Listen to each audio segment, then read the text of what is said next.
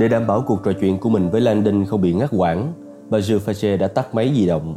Tệ thay, đó là một model mới đắt tiền với chức năng máy thu thanh hai chiều. Do vậy, trái với mệnh lệnh, một nhân viên đang sử dụng nó để gọi ông ta. Đại úy, điện thoại kêu lạo xạo như tiếng bộ đàm. Fache cảm thấy răng mình bị nghiến chặt giận dữ. Ông ta không thể tưởng tượng được có việc gì quan trọng đến mức Colette cắt ngang cuộc thẩm vấn này, đặc biệt là vào lúc gây cấn. Ông ta nhìn Lan Đơn với ánh mắt xin lỗi. Tôi xin phép một lát thôi. Ông ta rút điện thoại từ thắt lưng và nhấn nút nghe.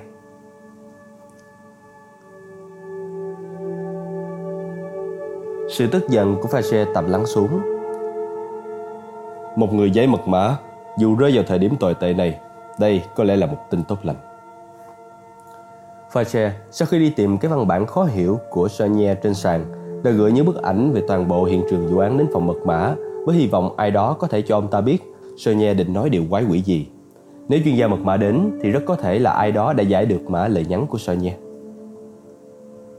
Tôi đang bận vào lúc này. Bảo người dây mã chờ tôi trụ sở chỉ huy. Tôi sẽ nói chuyện với anh ta sau khi xong việc. Fache trả lời, bộc lộ rõ qua giọng nói là lệnh của ông ta đã bị vi phạm. Cô ta, đó là nhân viên Neville. Fache trở nên mỗi lúc một kém thích thú với cuộc điện đàm này. Sophie Neville là một trong những sai lầm lớn nhất của DCPJ. Là một nữ dây mã viên trẻ của Paris từng học khoa mật mã ở Anh tại trường Hoàng gia Holloway, Sophie Neville được ấn vào tay Fache buộc ông ta phải nhận hai năm trước như là một phần trong nỗ lực của bộ nhằm đưa thêm phụ nữ vào lực lượng cảnh sát. Việc bộ nhảy vào can thiệp để chỉnh đốn chính trị và chê lập luận đang làm cho cục yếu đi. Phụ nữ không chỉ thiếu thể chất cần thiết cho công việc cảnh sát, mà sự hiện diện của họ còn gây một sự phân tâm nguy hiểm cho những người đàn ông trong ngành. Đúng như Fache đã lo sợ, Sophie Neville đang gây ra sự sao nhãn nhiều nhất. Ở tuổi 32, cô có một quyết tâm bướng bỉnh gần đến mức ngoan cố. Việc cô hăm hở theo phương pháp dạy mã mới của anh đã không ngừng làm các nhà mật mã học Pháp kỳ cựu tức tối. Và điều khó chịu nhất đối với Fache là cái sự phổ quát không sao tránh khỏi này. Trong một văn phòng của người đàn ông trung niên, một phụ nữ hấp dẫn luôn khiến họ rời mắt khỏi công việc đang làm. Người đàn ông trong máy liên lạc vô tuyến nói, Nhân viên Neville một mực đòi nói chuyện với ông ngay lập tức, thưa đại úy. Tôi đã cố gắng cô ấy, nhưng cô ấy đang trên đường vào hành lang lớn. Fache trùng lại, dễ hoài nghi. Thật là không thể chấp nhận được. Tôi đã nói rất rõ rồi mà. Trong chốc lát, Robert Landon nghĩ Pedro Fache đang bị choáng. Viên đại úy ngừng nói giữa chừng, Quay hàm thôi chuyển động và bắt lồi ra. Cái nhìn tức giận dường như dính chặt vào một cái gì đó qua vai của Landon. Trước khi Landon có thể quay lại nhìn xem đó là gì thì ông nghe thấy một giọng phụ nữ nhẹ nhàng phía sau ông. Xin các ông thứ lỗi. La Ninh quay lại nhìn người thiếu phụ đang đi tới. Cô đi xuôi hành lang, Tiến về phía họ với những sải chân dài, uyển chuyển. Một dáng đi đầy tự tin khó quên. Mặc xề xòa một chiếc váy len Island màu kem. Dài đến đầu gối, phủ lên đôi tất đen. Cô trông quyến rũ và khoảng 30 tuổi. Mái tóc dày màu đỏ xõa không kiểu cắt xuống bờ vai, Đóng khung khuôn mặt ấm áp. Không giống những cô nàng tóc vàng ẻo ợt vô cá tính dán đầy trên tường phòng ngủ tập thể của trường Harvard Người phụ nữ này trông khỏe mạnh với vẻ đẹp không trang điểm và sự chân chất tỏ ra một vẻ tự tin kỳ lạ. Trước sự ngạc nhiên của Landon, người phụ nữ đi thẳng đến chỗ ông và chìa tay ra một cách lịch sự. Ông Landon, tôi là Sophie Neville đến từ phòng mật mã của DCPJ. Những từ cô phát âm quyện theo cái giọng Anh lơ lớ Pháp, hân hạnh. Landon nắm bàn tay mềm mại của cô trong tay mình và cảm thấy mình cứng sững trong cái nhìn mạnh mẽ của cô. Mắt cô màu xanh ô liu, sắc và trong. Fache hít một hơi dài Rõ ràng là chuẩn bị đưa ra lời quở trách. Đại úy Cô nói nhanh chóng quay sang và chặn trước đòn tấn công của ông ta. Xin thứ lỗi cho sự xen vào ngắt quãng Nhưng Đây không phải lúc Và chạy lấp bắp. Tôi đã cố gọi cho ông. Sophie tiếp tục nói bằng tiếng Anh. Như để thể hiện sự lịch thiệp đối với Landon Nhưng ông đã tắt điện thoại. Tôi tắt máy là có lý do. Tôi đang nói chuyện với ông Landon Tôi đã giải được mật mã số. Cô nói dứt khoát. La Đinh cảm thấy phấn khích. Cô ấy đã giải được mật mã sao? Fache trông có vẻ phân vân Không biết nên phản ứng thế nào. Trước khi tôi giải thích Tôi có một lời nhắn khẩn cấp cho ông Landon Thái độ của Fache chuyển sang sự quan tâm sâu sắc. Cho ông Landon sao? Cô gật đầu Quay sang Landon Ông cần liên lạc ngay với đại sứ quán Mỹ Họ có một tin nhắn cho ông từ Mỹ Landon ngạc nhiên Sự phấn khích về mật mã nhường chỗ cho một thoáng lo lắng bất chợt Một tin nhắn từ Mỹ sao Ông cố nghĩ xem ai đang cố gắng liên lạc với ông. Chỉ một vài đồng nghiệp biết ông đang ở Paris. Quay hàm rộng của Fache nghiến chặt khi nghe tin đó. Đại sứ quán Mỹ à? Ông ta hỏi lại, nghe có vẻ nghi ngờ. Làm thế nào mà họ biết có thể tìm thấy ông Landon ở đây? Sophie nhún vai. Chắc chắn họ đã gọi đến khách sạn của ông Landon và người trực đã nói cho họ biết ông Landon đã bị một nhân viên DCPJ đưa đi. Fache trông có vẻ hoang mang. Và đại sứ quán đã liên lạc với phòng mật mã của DCPJ sao? Không thưa ông. Sophie nói giọng rắn rỏi. Khi tôi gọi đến tổng đài của DCPJ để cố gắng liên lạc với ông, họ đã có lời nhắn cho ông Landon vì nhờ tôi chuyển nếu tôi liên lạc được với ông ấy. Tráng Fache nhăn lại, rõ ràng là bối rối. Ông ta định nói, nhưng Sophie đã quay lại với Landon. Ông Landon, đây là số điện thoại bộ phận dịch vụ nhắn tin của đại sứ quán. Họ bảo ông gọi càng sớm càng tốt. Cô đưa cho ông tờ giấy với cái nhìn chăm chú. Trong khi tôi giải thích mật mã cho đại úy Fache, ông nên gọi cho số này. Landon nhìn chầm chầm vào mảnh giấy nhỏ, có một số điện thoại Paris cùng số máy con nội bộ. Cảm ơn cô. Tôi có thể tìm thấy điện thoại ở đâu? Ông nói, cảm thấy lo lắng. Sophie định rút chiếc điện thoại di động ra khỏi túi áo len, nhưng Fache phất tay ra hiệu bảo cô cất đi. Lúc này trong ông như núi lửa Vesuvius sắp phun. Không rời mắt khỏi Sophie, ông lấy điện thoại di động của mình chìa ra. Đường dẫn này an toàn, ông Laden, ông có thể dùng đó. Laden cảm thấy bối rối bởi sự giận dữ của Fache với người thiếu phụ. Cảm thấy không thoải mái, ông nhận chiếc điện thoại của viên đại úy. Ngay lập tức Fache kéo Sophie ra cách đó vài bước và bắt đầu thấp giọng quở trách cô. Càng lúc càng không ưa viên đại úy, La Đình ngoảnh đi khỏi cuộc đối đầu kỳ lạ và bật máy điện thoại. Xem lại mảnh giấy Sophie vừa đưa cho. La Đình bấm số. Đường dây bắt đầu đổ chuông. Một hồi, hai hồi, ba hồi. Cuối cùng cũng đã kết nối được. La Đình chờ đợi giọng người trực tổng đài của đại sứ quán. Nhưng ông nhận ra rằng mình đang nghe một máy trả lời tự động. Lạ thay, giọng nói trong cuốn băng rất quen. Đó chính là giọng của Sophie Neville. Xin chào, đây là nhà của Sophie Neville. Hiện nay tôi đang đi vắng. Bối rối, Landon quay sang Sophie. Tôi xin lỗi cô Neville. Tôi nghĩ là cô đã đưa cho tôi. Không, đó là số đúng đấy. Sophie đột ngột ngắt lời, như thể đoán được sự bối rối của Landon. Đại sứ quán có hệ thống tin nhắn tự động, ông phải bấm mã vào để nghe thấy tin nhắn của ông. Landon ngớ người ra nhìn. Nhưng mà, nó là mã số gồm ba con số trên mảnh giấy tôi đã đưa cho ông.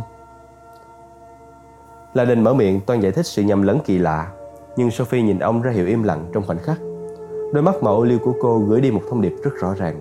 Đừng hỏi, hãy làm. Hoang mang, La nên bấm số nội bộ trên mảnh giấy nhỏ 454.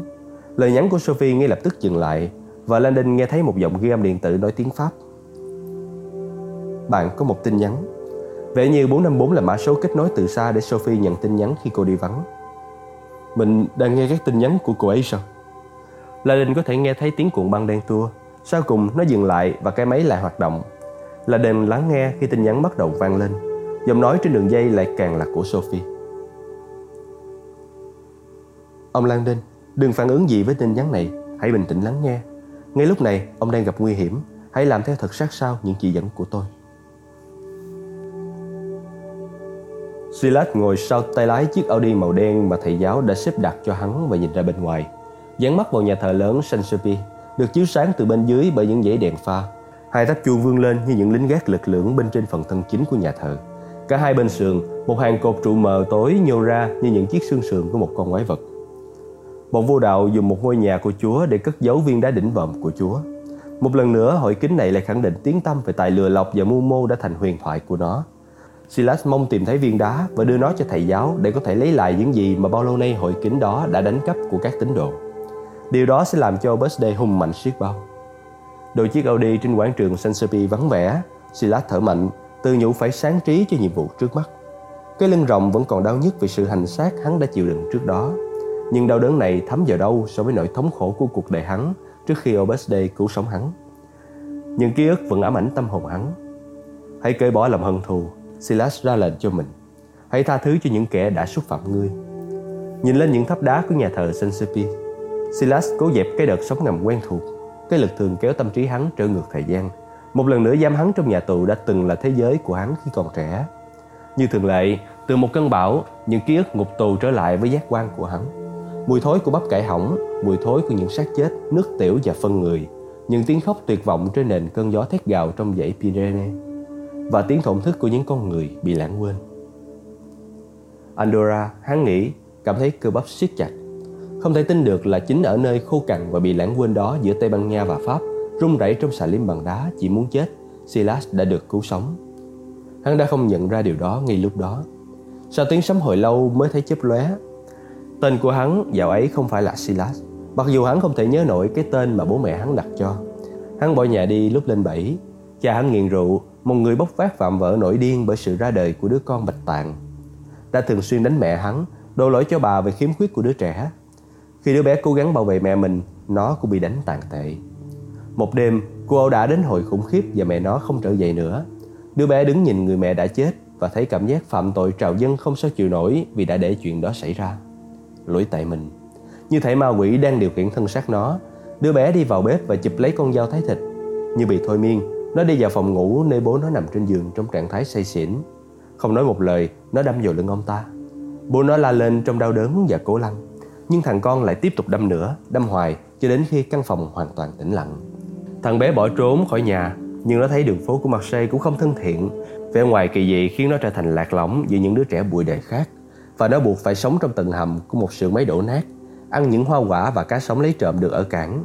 Bầu bạn duy nhất của nó là những tờ báo rách nát nó tìm thấy trong đống rác và nó tự học để đọc chúng. Thời gian trôi đi, nó lớn lên khỏe mạnh. Khi nó 12 tuổi, một kẻ lang bạc khác, một cô gái gấp đôi tuổi nó đã chế nhạo nó trên đường phố và định ăn cắp đồ ăn của nó. Cô gái bị nó đánh thừa sống thiếu chết. Khi nhà chức trách kéo nó ra khỏi cô ta, họ ra cho nó một tối hậu thư, hoặc là rời mặt xe, hoặc là vào trại cải tạo thanh thiếu niên. Đứa bé di chuyển theo bờ biển xuống đến Toulouse. Cùng với thời gian, những ánh mắt thương hại trên đường phố chuyển thành những cái nhìn sợ hãi. Đứa bé đã trở thành một gã trai hùng sức. Khi mọi người đi qua, hắn có thể nghe thấy họ thì thầm với nhau. Một con ma, họ khẽ nói, mắt dương to hoảng sợ khi nhìn làn da trắng của hắn. Một con ma với đôi mắt quỷ.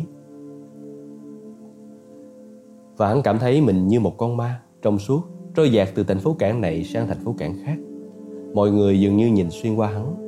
Ở tuổi 18, tại một thị trấn cảng, trong khi tìm cách lấy trộm hòm thịt muối từ một tàu chở hàng, hắn đã bị hai thủy thủ bắt. Hai người đánh hắn sặc mùi bia, giống bố hắn. Những hồi ức về sự sợ hãi và lòng căm thù nổi lên giống như một con quái vật từ trong sâu thẳm. Gã trai mới lớn bẻ gãy cổ người thủy thủ thứ nhất bằng tay không, và chỉ sự xuất hiện của cảnh sát mới cứu người thủy thủ còn lại thoát khỏi tình trạng tương tự. Hai tháng sau bị còng tay, hắn đến một nhà tù ở Andorra. Mày trắng như ma vậy, những người bạn tù nhạo bán hắn khi người quản giáo đưa hắn vào trần truồng và lạnh cống. Có thể ma sẽ xuyên qua tường được. Qua 20 năm, thân xác và linh hồn hắn héo hon đến mức hắn biết rằng hắn đã trở nên trong suốt. Ta là một con ma, ta không trọng lượng. Tôi thấy một bóng ma, nhợt nhạt như một con ma, lùi thủi một mình đi trong thế giới này. Một tối, con ma tỉnh dậy bởi tiếng la hét của những người bạn tù. Hắn không biết sức mạnh vô hình nào đang lắc sàn nhà nơi hắn đang ngủ cũng không biết bàn tay vĩ đại nào đang rung vữa của căn phòng giá bằng đá. Nhưng khi hắn đứng dậy, một tảng đá cuội khổng lồ rơi xuống rất gần chỗ hắn đang ngủ. Ngước lên để xem hòn đá rơi từ đâu. Hắn nhìn thấy một lỗ hổng trên bức tường đang rung động. Và bên ngoài, một hình ảnh mà suốt hơn 10 năm qua hắn không được thấy, mặt trăng.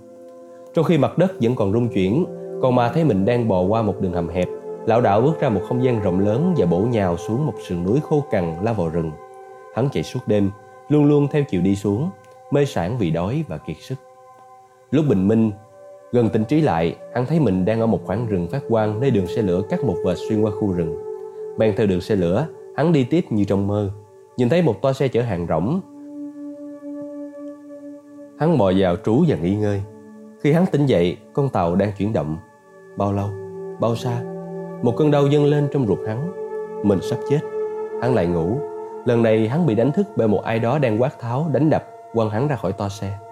Người đầy máu, hắn lang thang ngoài bìa một ngôi làng nhỏ, tìm kiếm cái ăn trong vô vọng. Cuối cùng quá yếu không đủ sức bước thêm bước nào nữa, hắn nằm xuống bên vệ đường và rơi vào trạng thái bất tỉnh. Ánh sáng đến từ từ và con ma tự hỏi hắn đã chết được bao lâu? Một ngày, ba ngày. Điều đó không quan trọng. Giường hắn nằm êm như mây và không khí xung quanh hắn thơm mùi nến. Chúa Giêsu ở đó nhìn xuống hắn. Ở đây người nói, hòn đá đã được gạt sang một bên và con được tái sinh. Hắn ngủ dậy, sương mù bao quanh ý nghĩ của hắn. Hắn chưa từng tin vào thiên đường, vậy mà Chúa Giêsu đang chăm sóc hắn. Thức ăn nằm ở bên cạnh giường và con ma đã ăn. Gần như có thể cảm nhận thấy thịt đầy dần lên trên xương mình. Hắn lại ngủ. Khi hắn tỉnh dậy, Chúa Giêsu vẫn mỉm cười và nói: "Con đã được cứu sống, con trai ta. Ta ban phước lành cho những kẻ theo đường của ta." Một lần nữa, hắn lại ngủ. Một tiếng thét đau đớn làm con ma giật mình tỉnh giấc. Hắn nhảy ra khỏi giường, lão đảo đi theo một hành lang hướng về phía có tiếng thét. Hắn đi vào nhà bếp và nhìn thấy một người đàn ông to lớn đang đánh một người nhỏ con hơn. Không cần biết lý do, con ma tóm lấy người đàn ông to lớn và ném hắn vào tường. Tên này bỏ chạy, để lại con ma đứng nhìn xuống một người đàn ông trẻ tuổi trong chiếc áo thầy tu. Người thầy tu bị vỡ mũi, Bế người thầy tu mình đầy máu lên, con ma đưa anh ta đến một cái giường. Người thầy tu nói bằng một thứ tiếng Pháp trò trè. Tiền cúng nhà thờ là thứ cám dỗ bọn trộm cướp. Anh đã nói tiếng Pháp trong giấc ngủ. Anh biết nói tiếng Tây Ban Nha chứ? Con ma lắc đầu. Tên anh là gì? Anh ta tiếp tục bằng thứ tiếng Pháp bập bẩm. Con ma không thể nhớ được tên mà bố mẹ hắn đã đặt cho hắn. Tất cả những gì hắn nghe thấy chỉ là những lời mắng nhiếc chế giễu của những người cai ngục. Người thầy tu mỉm cười. Tên tôi là Manuel Aringarosa. Tôi là một người truyền giáo đến từ Madrid. Tôi được phái đến đây để xây một nhà thờ cho dòng tu Obras de Dios. Tôi đang ở đâu? Giọng hắn nghe oan ngoan Oviedo, miền Bắc Tây Ban Nha. Làm sao tôi đến được đây? Ai đó đã để anh ở ngưỡng cửa nhà tôi. Anh ốm, tôi đã cho anh ăn. Anh đã ở đây nhiều ngày. Con ma chăm chú nhìn người chăm sóc trẻ tuổi của mình. Đã bao năm mới có người tỏ tự tâm với hắn. Hắn nói, Cảm ơn cha. Người thầy tu sờ làn môi tướp máu của mình. Tôi mới là người phải cảm ơn bạn của tôi. Thức giấc vào buổi sáng, con ma thấy thế giới của mình sáng rõ hơn. Hắn nhìn lên cây thánh giá trên tường bên trên giường hắn. Mặc dù nó không nói gì với hắn, hắn vẫn cảm thấy một dần sáng an ủi trong sự hiện diện của nó. Ngồi dậy, hắn ngạc nhiên khi nhìn thấy một mảnh báo cắt đặt cạnh giường. Bài báo bằng tiếng Pháp một tuần trước. Khi đọc bài đó, hắn sợ hãi. Nó nói về trận động đất trong dãy núi đã phá hủy một nhà tù và giải thoát rất nhiều tù nhân nguy hiểm. Tim hắn bắt đầu đập thình thịch. Người thầy tu biết mình là ai. Điều hắn cảm thấy lúc này là một cảm giác đã khá lâu rồi chưa đến với hắn. Xấu hổ, phạm lỗi, kèm theo nó là nỗi sợ bị bắt lại. Hắn dậy khỏi giường. Mình chạy đi đâu? Một giọng nói từ phía cửa. Con ma quay đầu lại sợ hãi. Người thầy tu trẻ tuổi mỉm cười đi vào. Mũi anh ta được băng lại một cách vụng về và anh ta đưa ra một quyển kinh thánh cũ. Tôi tìm thấy một bản bằng tiếng Pháp cho anh. Chương này đã được đánh dấu. Vân vân, con ma cầm quyển kinh thánh và nhìn vào chương được người thầy tu đánh dấu. Thiên tai, chương 16 Những câu thơ nói về một người tù tên là Silas nằm trân truồng và bị đánh đập trong xà liêm. Phần hát thánh ca ca ngợi Chúa. Khi con ma đọc đến tiết 26, hắn há hốc mồm ngạc nhiên. Nó viết Và đột nhiên có một trận động đất lớn khiến nền nhà tù rung chuyển và tất cả các cánh cửa của nhà tù bật mở. Hắn nhìn chầm chầm vào người thầy tu đang mỉm cười ấm áp. Từ giờ trở đi, anh bạn, nếu anh không có một cái tên nào khác, tôi sẽ gọi anh là Silas. Con ma gật đầu dứt khoát. Silas, hắn đã có thể xác, không còn là con ma nữa. Tên là Silas. Đã đến giờ ăn sáng, anh sẽ cần đến sức khỏe nếu anh muốn giúp tôi xây nhà thờ này. Ở độ cao hơn 6.000 mét bên trên biển Địa Trung Hải, chuyến bay Atalia 1618 rung lên, làm cho các hành khách dao động Giám mục Arin Garosa hầu như không để ý. Ý nghĩ của ông đang hướng về tương lai của Birthday. sung sướng khi biết những kế hoạch của Paris đang tiến triển tốt. Ông ước mình có thể gọi điện cho Silas, nhưng ông không thể. Thầy giáo đã lo liệu việc đó. Đó là vì sự an toàn của bản thân ông. Tôi đã khá quen liên lạc điện tử để biết là nó có thể bị nghe trộm. Hậu quả đối với ông có thể là thảm họa đấy. Arin Garosa biết ông ta đúng. Thầy giáo là người cẩn thận hiếm có. Ông ta không tiết lộ danh tính của mình cho Arin Garosa, nhưng ông đã tỏ ra là người đáng được nghe lời. Bằng cách nào đó, ông ta đã lấy được những thông tin rất bí mật. Tên của bốn thành viên đứng đầu trong tu viện Sion. Đây là một trong những thành công thuyết phục giám mục rằng thầy giáo thực sự có khả năng mang về chiến lợi phẩm đáng kinh ngạc mà ông ta đã khẳng định là mình có thể moi ra. Giám mục, thầy giáo nói với ông, tôi đã sắp xếp trước mọi việc để kế hoạch của tôi thành công, ông phải để Silas chỉ được nhận điện của tôi trong vòng vài ngày. Hai thầy trò ông không được nói chuyện với nhau. Tôi sẽ liên lạc với anh ta qua những kênh an toàn. Ông sẽ tôn trọng anh ta chứ một người trung thành xứng đáng được tôn trọng nhất. Tuyệt. Vậy thì tôi hiểu rồi. Silas và tôi sẽ không liên lạc với nhau Cho đến khi việc này kết thúc. Tôi làm điều này là để bảo vệ danh tính của ông, Danh tính của Silas và sự đầu tư của tôi. Sự đầu tư của ông? Giám mục, Nếu vì lòng khát khao muốn sánh ngang tầm sự tiến bộ mà ông phải vào tù, Thì ông sẽ không thể nào trả công cho tôi. Giám mục mỉm cười. Một điểm tuyệt vời. Khát vọng của chúng ta hợp nhau. Chúc may mắn. 20 triệu euro giá một nghĩ Đâm đâm nhìn ra ngoài cửa sổ máy bay. Khoản tiền này quy sang đô la Mỹ cũng sắp xỉ con số đó. Một khoản thù lao nhỏ để đạt được một thứ đầy quyền năng đến thế. Ông cảm thấy lại càng tin rằng thầy giáo và Silas sẽ không thất bại. Tiền và sự trung thành là những động lực mạnh mẽ.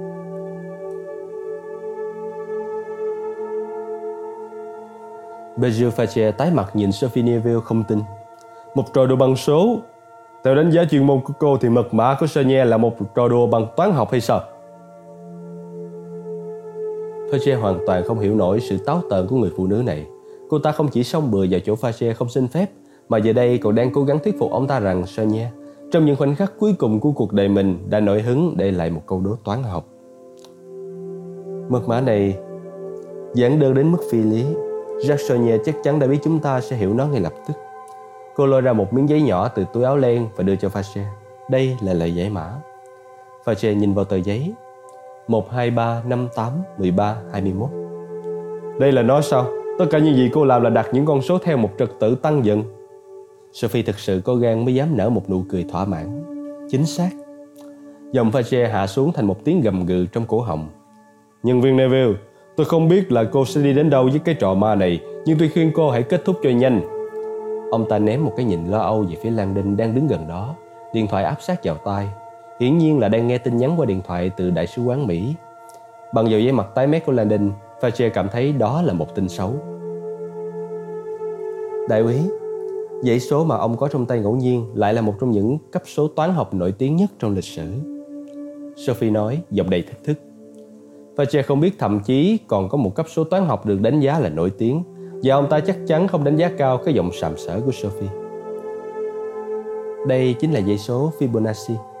Một dãy số trong đó mỗi số là tổng của hai chữ số đứng liền trước nó. Cô tuyên bố hất đầu về phía mảnh giấy trong tay Fache.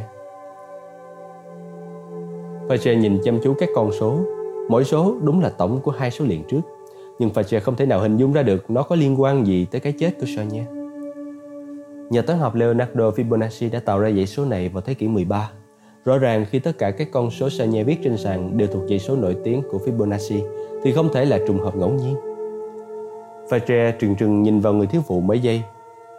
Tốt, nếu không có sự trùng hợp, cô có thể nói cho tôi biết tại sao Sonia lại làm như vậy hay không? Ông ấy định nói gì? Điều này có nghĩa là gì? Cô nhún vai. Tuyệt đối không có ý nghĩa gì cả, đó mới chính là vấn đề. Đó là một trò đùa mật mã giản đơn Giống như lấy những chữ trong một bài thơ nổi tiếng xáo trộn lung tung lên để xem liệu có ai nhận ra tất cả các chữ ấy có điểm gì chung với nhau hay không. Và trẻ tiến lên một bước đầy vẻ hăm dọa, mặt ông ta chỉ cách mặt Sophie vài phân. Tôi dứt khoát hy vọng cô có một sự giải thích thỏa đáng hơn thế nhiều. Nét mặt dịu dàng của Sophie bỗng trở nên nghiêm nghị lạ lùng. Đại úy, xét tình thế bất ổn của ông ở đây tối nay, tôi đã tưởng ông có thể hàm ơn khi được biết rằng Jacques Chanier đang chơi trò chơi với ông. Nhưng rõ ràng là không. Tôi sẽ thông báo với chỉ huy phòng mật mã rằng ông không còn cần đến sự phục vụ của chúng tôi nữa. Nói xong, cô quay gót và đi ra ngoài theo lối mà cô đã vào. Choáng váng, Fasher nhìn cô biến mất trong bóng tối. Cô ta mất trí hay sao? Sophie vừa định nghĩa lại thuật ngữ tự sát. Fasher quay sang Landon, vẫn đang áp mấy điện thoại vào tay, có vẻ lo lắng hơn lúc trước, lắng nghe chăm chú tin nhắn. Đại sứ quán Mỹ Le Fache khinh thường nhiều thứ, nhưng ít thứ gây phẫn nộ hơn cả đại sứ quán Mỹ. Fache và đại sứ quán Mỹ thường xuyên đọ sừng với nhau về những vấn đề nhà nước mà hai bên cùng quan tâm. Đấu trường thông thường nhất là sự tuân thủ luật pháp đối với những du khách người Mỹ. Gần như hàng ngày, DCBJ bắt giữ các du học sinh người Mỹ sở hữu ma túy, các thương nhân Mỹ vì khuyến dụ các hành vi mãi giam trẻ em, các khách du lịch Mỹ vì tội lấy cắp hàng trong các cửa hàng hoặc phá hoại tài sản, Đại sứ quán Mỹ có thể can thiệp một cách hợp pháp vào việc trao trả các công dân vi phạm về Mỹ. Ở đó, họ chẳng phải nhận bất kỳ sự trừng phạt nào ngoài một hình phạt lấy lệ. Và trước sau như một, đại sứ quán Mỹ chỉ làm có thế. Sự suy yếu của cảnh sát tư pháp Fache gọi điều đó như vậy Paris gần đây đã vẽ một bức tranh biếm họa miêu tả Fache như một con chó cảnh sát đang cố cắn một phạm nhân người Mỹ, nhưng không thể bởi vì nó bị xích vào đại sứ quán Mỹ. Không phải tối nay, Fache tự nhủ, có quá nhiều thứ đang bị đe dọa. Khi Lan Đình gắt máy, ông trông như ốm. Mọi chuyện đều ổn cả chứ. Một cách yếu ớt, Lan đình lắc đầu. Tin xấu từ gia đình, Fache linh cảm, để thấy Landon hơi toát mồ hôi khi Fache nhận lại điện thoại. Một tai nạn ờ, Một người bạn Tôi cần phải bay về nhà trong chuyến bay đầu tiên vào buổi sáng La Đình lắp bắp, Nhìn Fache với sắc mặt khác lạ Fache tin chắc vẻ bàng hoàng trên mặt Landon là chân thật, Nhưng ông ta linh cảm còn có một xúc cảm khác ở đó, Như thể một nỗi sợ hãi xa xăm đột nhiên sôi ám ỉ trong đôi mắt người Mỹ này Tôi rất tiếc, Fache nói, nhìn Landon kỹ càng Ông có muốn ngồi xuống hay không? Ông ta chỉ vào một cái ghế dài để ngồi ngắm tranh trong hành lang. La Đình gật đầu một cách lơ đảng và bước vài bước về phía chiếc ghế dài. Ông dừng lại, coi bộ mỗi lúc một thêm bối rối. Thực sự tôi nghĩ tôi muốn dùng nhà vệ sinh. Trong thâm tâm, Ferche thấy khó chịu về sự trì hoãn này. Nhà vệ sinh? Tất nhiên, tái tâm nghĩ vài phút. Nhà vệ sinh ở về phía văn phòng của ông phụ trách bảo tàng. Ông ta chỉ trở lui theo hướng họ đã đi vào. La Đinh ngập ngừng Chỉ về đầu đằng kia hành lang lớn Tôi nghĩ là có một nhà vệ sinh gần hơn nhiều ở đầu đằng kia. Phải nhận ra rằng La nói đúng. Họ đã đi được 2 phần 3 quãng đường Và hành lang lớn có hai nhà vệ sinh ở hai đầu. Tôi có cần đưa ông đi hay không? La lắc đầu, Đã dấn sâu hơn vào hành lang. Không cần thiết. Tôi nghĩ tôi muốn có vài phút một mình. Fache không có thích thú gì cái ý để cho La lang thang một mình trong quãng đường còn lại của hành lang. Nhưng ông ta biết rằng hành lang lớn là một ngõ cụt mà mọi người chỉ có thể đi ra ở đầu kia, cánh cổng mà họ đã bò qua. Dù những quy định phòng cháy của Pháp yêu cầu một vài cầu thang thoát hiểm cho không gian rộng lớn này, nhưng các cầu thang này đã tự động đóng lại khi Sơ khởi động hệ thống bảo vệ. Cứ cho là hệ thống đó đã được khởi động lại, không khóa các cầu thang thoát hiểm, nhưng cũng không hề gì. Các cửa bên ngoài nếu mở sẽ khởi động chuông báo cháy và có các nhân viên DCBJ gác ở bên ngoài. Là nên không thể rời đây mà Fache không biết. Tôi cần trở lại văn phòng ông Senior một lát. Hãy đến thẳng đó tìm tôi ông Landon, chúng ta cần bàn luận thêm. Landon giãy tay ra hiệu đồng ý, rồi biến mất trong bóng tối. Quay gót, Fache bất giận dữ theo hướng ngược lại. Đến cánh cổng bảo vệ, ông trướng qua, ra khỏi hành lang lớn, đi xuống sảnh và đi vào trung tâm chỉ huy ở văn phòng ông Senior. Ai đã cho phép Sophie Neville vào tòa nhà này? Và gầm lên. Colette là người đầu tiên trả lời. Cô ấy nói với lính gác bên ngoài là cô ấy đã giải được mật mã. Chen nhìn quanh. Cô ấy đi khỏi chưa? Cô ấy không ở chỗ ông sao? Cô ấy đã bỏ đi. Faje nhìn hành lang tối tăm. Xem ra Sophie chắc chẳng hứng thú gì dừng lại trò chuyện với những nhân viên khác trên đường ra. Trong một khoảnh khắc, ông nghĩ đến việc gọi cho lính gác trong tầng xếp và bảo họ ngăn và lôi cô ta trở lại đây trước khi cô rời khỏi ngôi nhà. Rồi ông nghĩ là không nên làm thế. Đó chỉ là tính tự cao của ông đang lên tiếng, muốn dành tiếng nói cuối cùng. Ông đã có quá đủ sự rối trí trong buổi tối hôm nay. Xử lý nhân viên Neville sau, ông ta tự nhủ, đã tính tới chuyện sa thải cô ta. Đẩy Sophie ra khỏi đầu, Fache liếc nhìn bức tượng kỳ sĩ đang đứng trên bàn ông Sonia. Rồi ông ta quay lại phía Colette. Cậu có thấy ông ta không? Colette gật đầu rồi quay cái máy tính sách tay về phía Facha. Chấm đỏ hiện rõ trên tấm bản đồ, nhấp nháy đều đặn trong một căn phòng có ghi vệ sinh công cộng. Tốt, tôi phải gọi một cuộc điện thoại, phải thật đảm bảo rằng phòng vệ sinh là nơi duy nhất Landon đến. Robert Landon thấy đầu óc quay cuồng khi lê bước về cuối hành lang lớn. Tin nhắn điện thoại của Sophie cứ tua đi tua lại trong tâm trí ông. Ở cuối hành lang, các bạn phản quan với hình vẽ tượng trưng chỉ phòng vệ sinh đã dẫn ông đi qua hàng loạt nhằn nhịt những tấm ngăn đôi hành lang theo chiều dọc, phô những ký họa ý và che phòng vệ sinh khỏi tầm nhìn. Tìm thấy cửa phòng dành cho nam, La đi vào và bật đèn. Căn phòng trống rỗng. Đi tới bồn rửa mặt, ông té nước lạnh lên mặt và cố tỉnh táo. Những bóng đèn huỳnh quang chói chang chiếu xuống sàn lát đá ẩm đạm. Căn phòng sực mùi ammoniac. Khi ông lau mặt, cánh cửa nhà vệ sinh kêu kẽo kẹt, mở ra sau lưng ông. Ông quay lại, Sophie Neville đi vào, đôi mắt xanh ánh lên nỗi lo sợ. Đội ơn Chúa, ông đã đến, chúng ta không có nhiều thời gian. La Đình đứng cạnh bồn rửa, ngỡ ngàng nhìn nhân viên mật mã DCBJ Sophie Neville. Chỉ một phút trước, La Đình đã nghe tin nhắn điện thoại của cô, nghĩ rằng nữ nhân viên mật mã mới đến này chắc là bị mất trí. Nhưng càng nghe, ông càng cảm thấy Sophie đang nói chân thành. Đừng phản ứng gì với tin nhắn này, hãy bình tĩnh lắng nghe. Ngay lúc này ông đang gặp nguy hiểm, hãy làm theo thật sát sao những chỉ dẫn của tôi. Dù còn hoài nghi, Laden đã quyết định làm đúng theo lời Sophie khuyên. Ông nói với Fache rằng tin nhắn điện thoại liên quan đến một người bạn bị thương ở nhà. Sau đó ông hỏi dùng nhà vệ sinh ở cuối hành lang lớn. Bây giờ Sophie đã đứng trước mặt ông, vẫn còn hỗn hển lấy lại hơi sau khi vòng lại phòng nhà vệ sinh. Trong ánh đèn huỳnh quang, Laden ngạc nhiên nhìn thấy vẻ mạnh mẽ thực sự tỏa ra từ nét mặt dịu dàng đến bất ngờ. Chỉ cái nhìn là sắc và sự chồng xếp ấy gợi nhớ đến những hình ảnh trong một bức chân dung nhiều lớp của Renoir, kín đáo và rõ ràng, với một sự táo bạo mà cách nào đó vẫn như được tấm mạng đầy huyền bí. Tôi muốn cảnh báo ông, ông Laden. Ông đang bị giám sát ngầm dưới sự giám sát chặt chẽ. Những câu tiếng Anh lơ lớn của cô dội vào tường ốp đá khiến giọng cô nghe ồm ồm.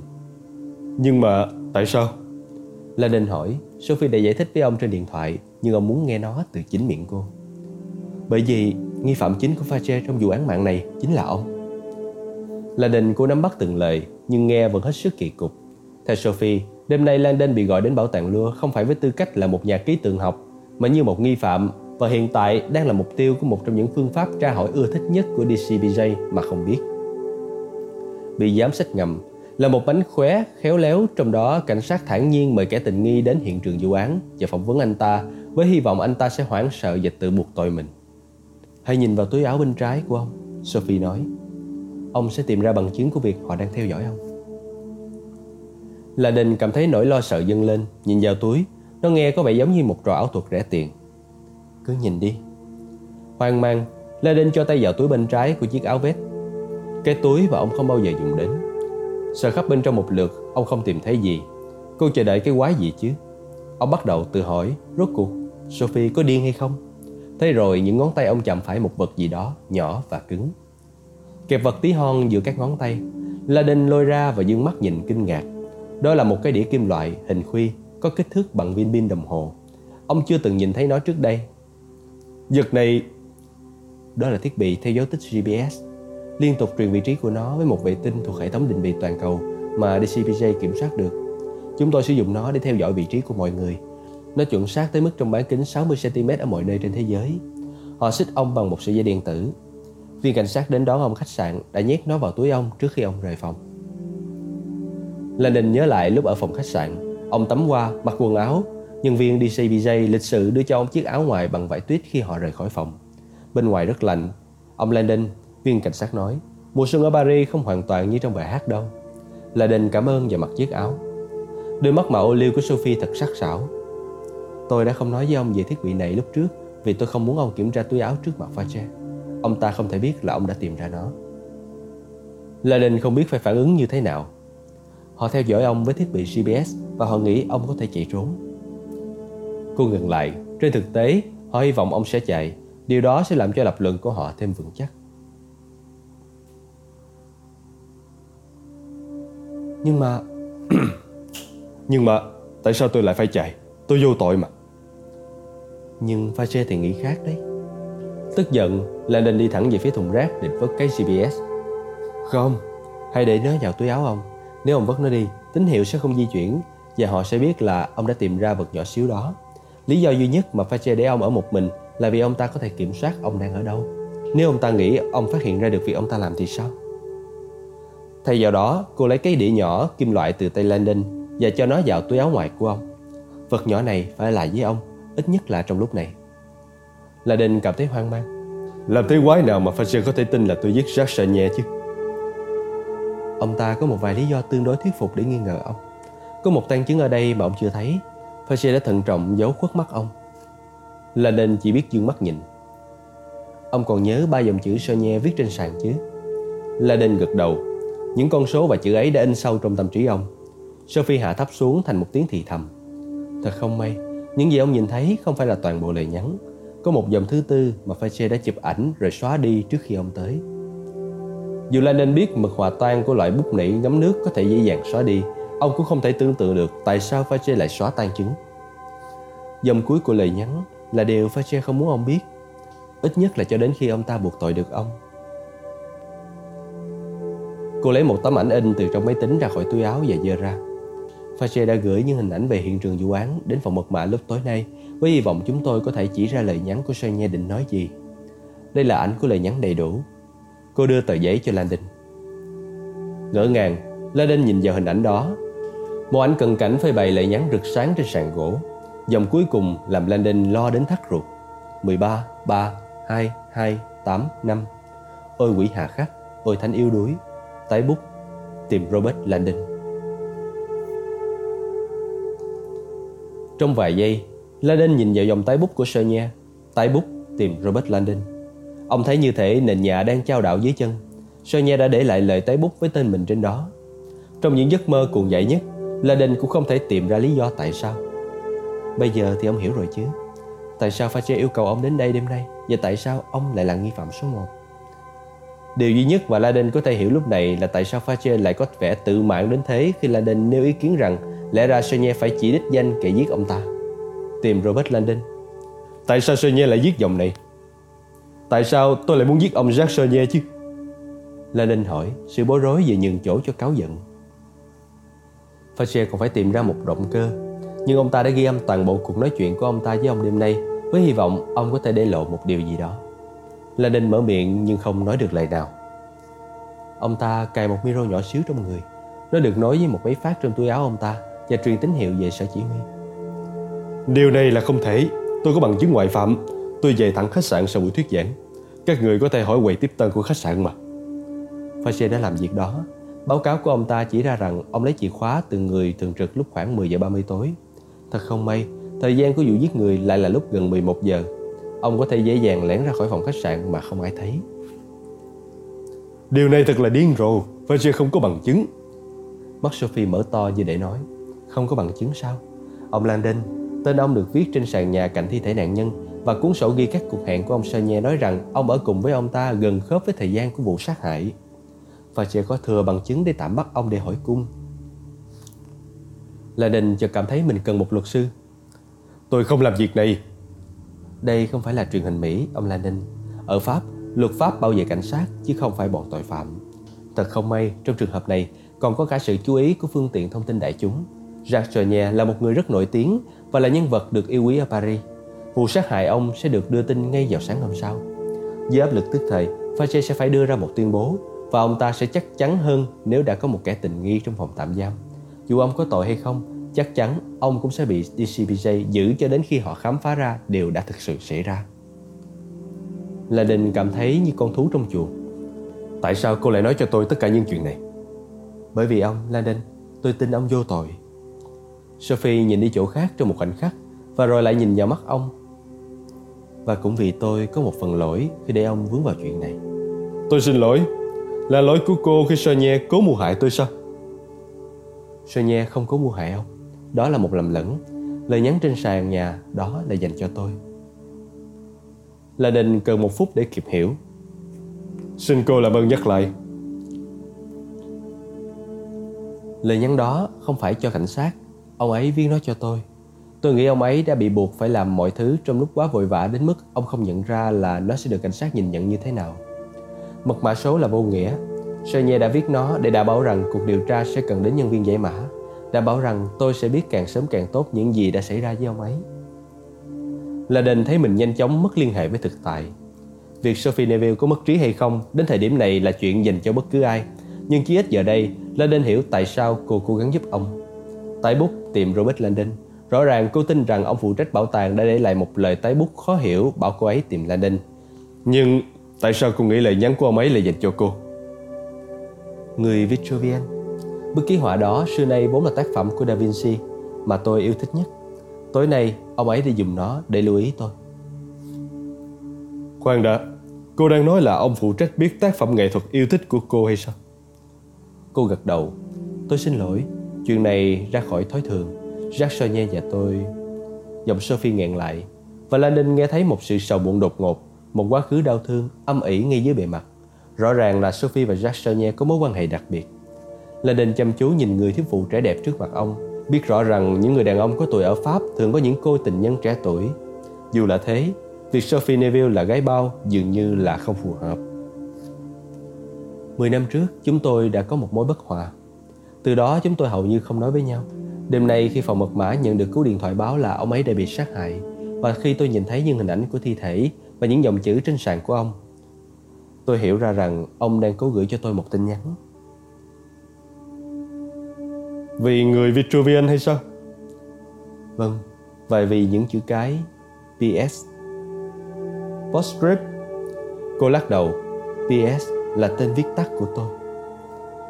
Nhưng tên cô là Sophie Neville. Cô nhìn đi chỗ khác. PS là biệt danh ông đặt cho tôi khi tôi sống với ông. Đó là chữ viết tắt của Princess Sophie, công chúa Sophie. Landon không phản ứng gì. Thật là ngớ ngẩn đúng không? Tôi biết. Nhưng đó là nhiều năm trước đây, khi tôi còn là một cô bé. Cô biết ông ấy khi cô còn là một cô bé sao? Đúng vậy. Cô nói mắt rưng rưng xúc động. Jacques Chenier chính là ông tôi. Là Đình đang ở đâu? Fajer hỏi. Phả hơi cuối cùng của điếu thuốc khi ông ta quay trở lại sở chỉ huy. Vẫn trong nhà vệ sinh nam thưa ông? Chú quý Colette trả lời phải sẽ lầm bầm. Nhẫn nha vậy. Viên đại úy nhìn chấm GPS qua vai của Colette và Colette gần như có thể nghe thấy những bánh xe đang chuyển động. Fajer đang cố dẹp nổi thôi thúc muốn đi kiểm tra xem Landon có còn đó hay không. Về mặt lý tưởng, đối tượng của một cuộc giám sát được cho phép tối đa thời gian và tự do trong phạm vi có thể để ru ngủ hắn trong cảm giác an toàn giả tạo. Cần phải để Landon tự ý trở lại, tuy nhiên đã gần 10 phút rồi. Quá lâu. Liệu có khả năng là Landon biết chúng ta theo dõi hay không? Colette lắc đầu. Chúng ta vẫn đang nhìn thấy những chuyển động nhỏ trong phòng vệ sinh nam. Vì thế GPS chắc chắn vẫn còn trên người ông ta. Có thể ông ta thấy không khỏe, nếu ông ta tìm thấy cái đĩa chắc ông ta đã vứt nó đi rồi, rồi tìm cách trốn chạy chứ. Fache nhìn đồng hồ. Tốt. Tuy nhiên, Fache vẫn có vẻ băn khoăn. Cả buổi tối, Colette cảm thấy một sự hăm hở không xác định được nơi người chỉ huy của mình. Bình thường vốn thản nhiên và tỉnh bơ với mọi áp lực, nhưng tối nay dường như Fache đầy xúc động, như thể đó là một vấn đề cá nhân với ông ta. Không có gì đáng ngạc nhiên, Colette nghĩ. Fache cần cuộc bắt giữ này ghê gớm. Gần đây, Hội đồng Chính phủ và báo chí đã có những chỉ trích công khai hơn đối với những chiến thuật hung dữ của Fache. Những va chạm của ông ta với các đại sứ quán của các cường quốc và sự vượt quá ngân sách cho công nghệ mới. Đêm nay, cuộc vây bắt một người Mỹ với công nghệ cao sẽ khiến Fache đi được một quãng đường dài tiến tới dập tắt những lời chỉ trích, giúp ông ta giữ cương vị này thêm vài năm nữa cho đến khi có thể về hưu với một khoản lương hậu hĩnh. Chúa biết rằng ông ấy cần lương hưu. Colette nghĩ sự hăng hái của Fache đối với công nghệ gây tổn hại cho ông cả về mặt nghề nghiệp lẫn cuộc sống cá nhân. Người ta đồn rằng Fache đã đầu tư toàn bộ tiền tiết kiệm của mình vào niềm đam mê công nghệ vài năm qua và ông đã mất sạch cho đến chiếc sơ mi cuối cùng. Mà Fache lại là một người chỉ mặc áo sơ mi thường hảo hạng. Đêm nay vẫn còn nhiều thời gian. Sự cắt ngang của Sophie Neville dù không may chỉ là một gần sóng nhỏ.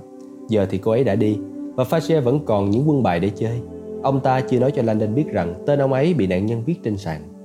Tay bút tìm Robert Landon. Phản ứng của người Mỹ này đối với cái chứng cứ nho nhỏ đó sẽ thật sự có tác dụng. Đại úy, một nhân viên DCBJ gọi từ phía bên kia văn phòng. Tôi nghĩ là ông nên nghe cuộc gọi này. Anh ta giống nghe ra, dễ lo lắng. Ai đó? Chỉ huy của phòng mật mã. Thì sao? Về Sophie Neville thưa ông, có điều gì đó không ổn. Đã đến lúc rồi, Silas cảm thấy khỏe khoắn khi bước ra khỏi chiếc xe Audi màu đen. Một cơn gió nhẹ ban đêm thổi tung chiếc áo choàng rộng thùng thình của hắn. Những cơn gió có sự thay đổi đang thổi. Hắn biết nhiệm vụ trước mắt đòi hỏi sự khéo léo hơn là sức lực và hắn để lại súng trong xe. Thầy giáo đã trang bị cho hắn khẩu Heckler 13 băng và khẩu Cos USD 40. Một vũ khí giết người không có chỗ trong ngôi nhà của Chúa. Lúc này, quảng trường phía trước nhà thờ lớn vắng vẻ. Những linh hồn hiển hiện duy nhất ở mé kia của quảng trường San Sepi là hai gái điếm vị thành niên đang phô hàng với khách đi chơi khuya. Thân thể dậy thì của họ đánh thức một thèm muốn quen thuộc nơi hông Silas. Đùi hắn gặp lại theo bản năng, làm cho chiếc dây lưng hành xác có ngạnh sắt cứa sau bầu thịt đau nhói. Cơn khát dục tan biến ngay lập tức. Trong 10 năm qua, Silas một lòng một dạ khước từ mọi phóng túng tình dục thậm chí kể cả thủ dâm. Đó là đạo. Hắn biết hắn đã hy sinh nhiều khi đi theo Opus nhưng hắn nhận lại còn hơn thế rất nhiều. Một lời nguyền sống độc thân và từ bỏ mọi của cải cá nhân hầu như chưa phải là hy sinh. So với xuất thân nghèo khổ và những bạo hành tình dục khủng khiếp mà hắn đã phải chịu đựng trong tù, thì cuộc sống độc thân là một sự thay đổi thú vị. Giờ đây trở về Pháp lần đầu tiên kể từ khi bị bắt và đưa đến nhà tù